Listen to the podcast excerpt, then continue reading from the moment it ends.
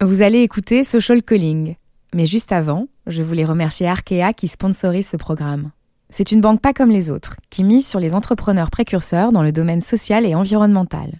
Une banque connectée, qui soutient l'innovation et qui n'a pas peur d'être à l'avant-garde en répondant aux aspirations de la génération social calling. En bref, vous l'avez compris, Arkea soutient les millennials qui veulent entreprendre et s'engager pour construire leur avenir et le monde de demain. Alors ne l'oubliez pas, si vous écoutez ce podcast, c'est aussi grâce à l'audace d'Arkea. Ça m'a déterminée, ça m'a mise dans un certain état d'esprit pour mener ma vie. Social Calling, Adèle, épisode 9. On est les jumelles de la classe, on est les jumelles de l'école.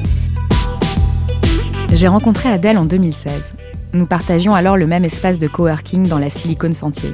Je la voyais débarquer tous les matins, débordante d'énergie, prête à changer le monde. Elle me faisait penser à Réponse, l'héroïne de Disney. Une belle et téméraire jeune fille à l'impressionnante chevelure. Adèle, c'est une fille en or. Elle a même reçu un prix en 2016, le trophée du cœur des femmes en or. Accompagner des gens juste en essayant de révéler ce qu'ils ont de mieux en eux. La trentaine à peine entamée, elle s'est retrouvée propulsée en une de Paris Match, une consécration. Et pourtant, personne ne le sait, mais Adèle a passé sa vie à se comparer aux autres, à être parfois gênée d'être elle-même, une jeune fille appliquée, si bien taillée pour rentrer dans le moule. Un moule qu'elle exècre, qui l'a mise très en colère et qu'elle a fini par envoyer valser.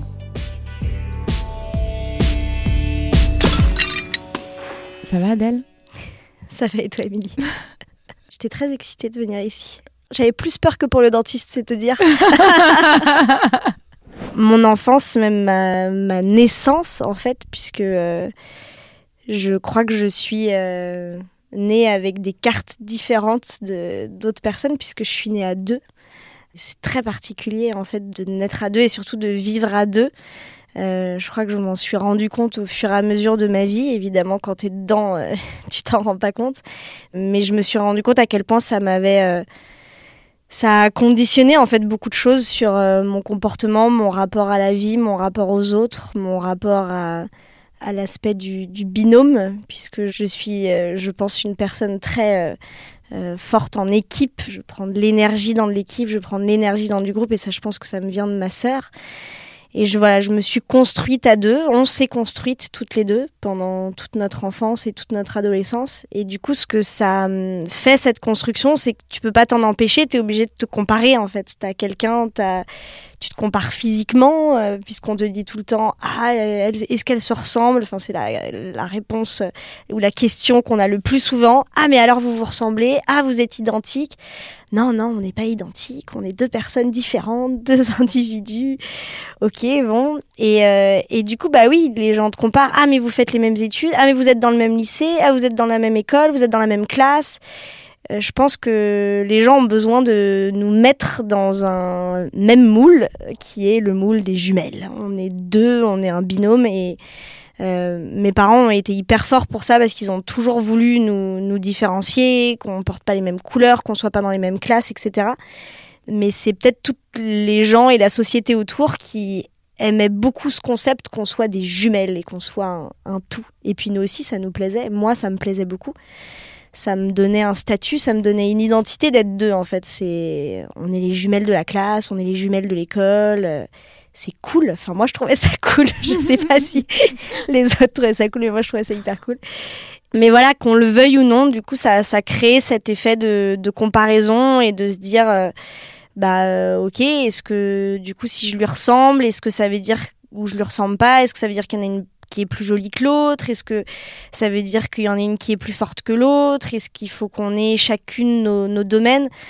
Pour te raconter un, exemple hyper précis, euh, ma sœur s'appelle Lucie et mon père, quand on était petite, il, il, disait, en pensant nous faire plaisir et en une phrase très mignonne où il disait Adèle c'est la plus belle et Lucie c'est la plus jolie. Et pour lui, c'était euh, hyper euh, un signe d'amour de nous dire ça. Et des années plus tard, il y a assez récemment, ma sœur lui a dit qu'en fait, elle, elle trouvait que jolie c'était moins bien que belle. Et donc en fait, ça l'avait blessée qu'elle pensait que d'un certain côté, il la trouvait moins belle que moi. Et donc c'est que des choses comme ça où en fait, euh, voilà, faut se distinguer, faut se trouver en tant qu'individu et à la fois on est deux et, et c'est génial d'être deux, mais c'est important de se différencier. Ça m'a déterminée, ça m'a mise dans un certain état d'esprit pour mener ma vie. Et cet état d'esprit, ça a fait que à l'école, bah, cette comparaison, elle revenait tout le temps. Euh, qui est la plus forte en classe euh, Ah, est-ce que euh, ça va bien pour les jumelles en classe Ah, les notes, etc. Et il se trouve que moi, j'étais le, le, parfait modèle de la jeune fille qui réussit bien en classe. Voilà, je faisais tout bien je rentrais euh, parfaitement dans le moule de la bonne élève, ça m'allait très bien. J'étais une geek, un peu comme on peut dire, une nerd. Donc voilà, j'adorais euh, faire mes leçons. je suis celle qui finissait ses euh, cahiers de vacances avant même que l'été soit commencé, tu vois. Il fallait... je trouvais ça génial, les cahiers de vacances. Et ma sœur, pas du tout. Ma sœur, c'était pas du tout son truc. donc, je lui faisais ses cahiers de vacances, tu vois. Je, je... J'en faisais acheter deux différents et je lui faisais les siens. C'était et voilà, elle était moins euh, scolaire que moi, évidemment, pas du tout moins intelligente, euh, mais moins scolaire, moins dans.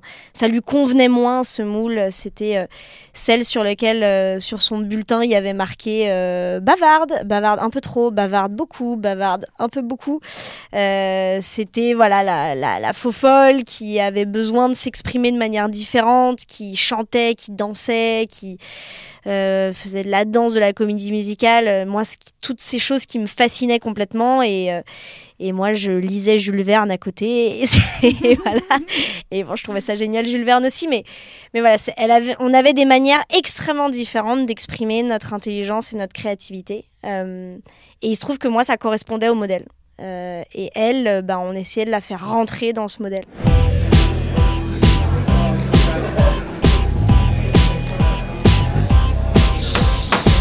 je me suis rendu compte qu'on ne valorisait que mes talents à moi qu'on disait juste ah bah oui Adèle c'est bien parce que euh, elle a des bonnes notes en classe qu'elle a fait telle, classe préparatoire qu'elle va dans telle école et, euh, et qu'en fait toute l'intelligence de ma sœur qui était euh, j'ai découvert plus tard qu'il y avait huit sortes d'intelligence et que l'intelligence intellectuelle n'en était qu'une.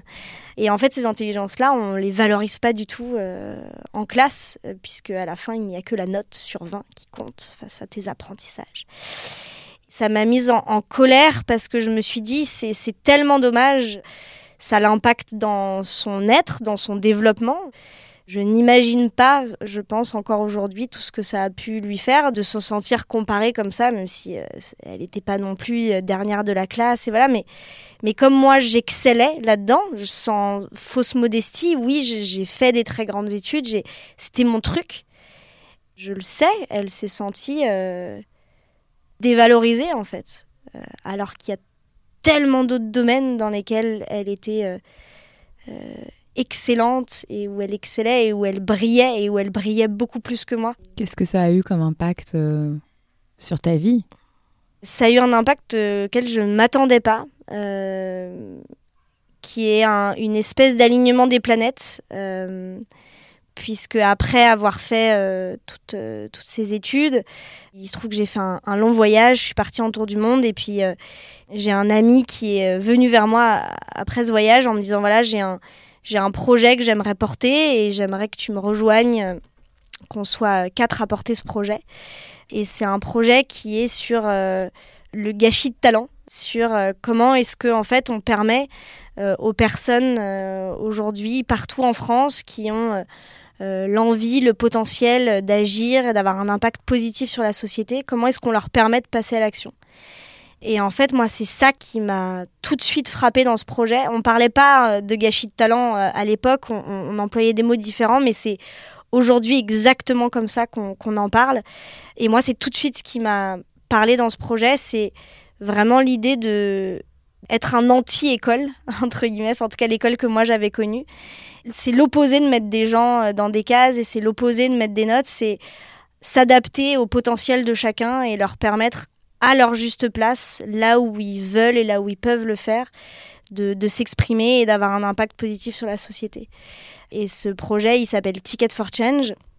C'est un projet que maintenant on développe depuis 5 ans et que moi j'ai toujours vu comme un projet d'éducation. Euh, l'appelle beaucoup de choses. On dit parfois qu'on est un incubateur. Euh, on accompagne des entrepreneurs, donc on dit qu'on est, euh, on fait des startups.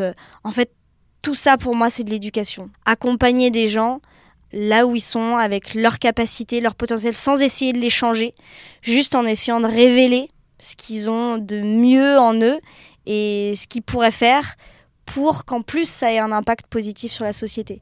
Que ce soit qui créent des entreprises ou qui vont rejoindre une entreprise existante qui a de l'impact ou qu'ils le fassent dans le grand groupe dans lequel ils sont et ils ont envie de changer les choses de l'intérieur. En fait, le moyen, peu importe. Moi, ce qui m'importe dans ce qu'on fait, euh, c'est vraiment qu'on fait grandir des talents. Tous les hommes ont envie de faire quelque chose. Et les hommes ne sont malheureux que dans la mesure où ils n'assument pas les rêves qu'ils ont. Et est-ce que tu es moins en colère aujourd'hui Je suis moins en colère, mais hum, j'aimerais que, que ça vienne beaucoup plus tôt, en fait. Euh, c'est-à-dire que moi, j'ai un peu l'impression qu'avec Ticket, on, on, répare quelque chose qui, du coup, a été un peu euh, brisé ou, meurtri, en tout cas. Encore une fois, ma sœur va très bien, elle n'est pas brisée, elle n'est pas meurtrie, elle est très épanouie dans, dans son travail. Mais voilà, je, sais que ça l'a blessé à un moment et je sais que ça blesse des dizaines, des centaines de milliers de personnes qui se sentent au moment le plus clé de leur vie, qui est ce moment où tu dois te, développer, te construire, trouver ton identité et qu'on dévalorise pile à ce moment-là. Et je sais qu'il y a beaucoup de choses, heureusement, qui sont faites aujourd'hui dans le, dans le domaine de l'éducation. Je, je jette pas la pierre du tout à tous les professeurs et toutes les personnes qui essaient de faire changer les choses. Je sais que c'est une grosse machine l'éducation nationale et c'est pas facile de faire changer les choses. Je suis plus en colère parce que je pense que c'est plus constructif d'être euh, plutôt euh, enthousiaste à l'idée de changer les choses qu'être en colère. J'ai euh, essayé de transformer cette colère en quelque chose de positif et c'est ce que j'essaye de faire au quotidien aujourd'hui. Je trouve qu'aujourd'hui, dans le, dans le monde startup dans lequel on vit, euh, dans cette startup nation, euh, et encore plus ici au cœur du sentier où on est en train d'enregistrer aujourd'hui, on va très très vite et il faut toujours de la performance et il faut toujours des indicateurs de performance et, et en fait, parfois, euh, l'indicateur, c'est juste euh, est-ce que tu as passé un moment de qualité avec une personne et, est-ce qu'elle se sent mieux à la fin de cette demi-heure qu'au début de la demi-heure? Et je trouve que c'est important de pouvoir revenir à des indicateurs humains et pas que euh, de chiffres dans ces métiers qu'on fait.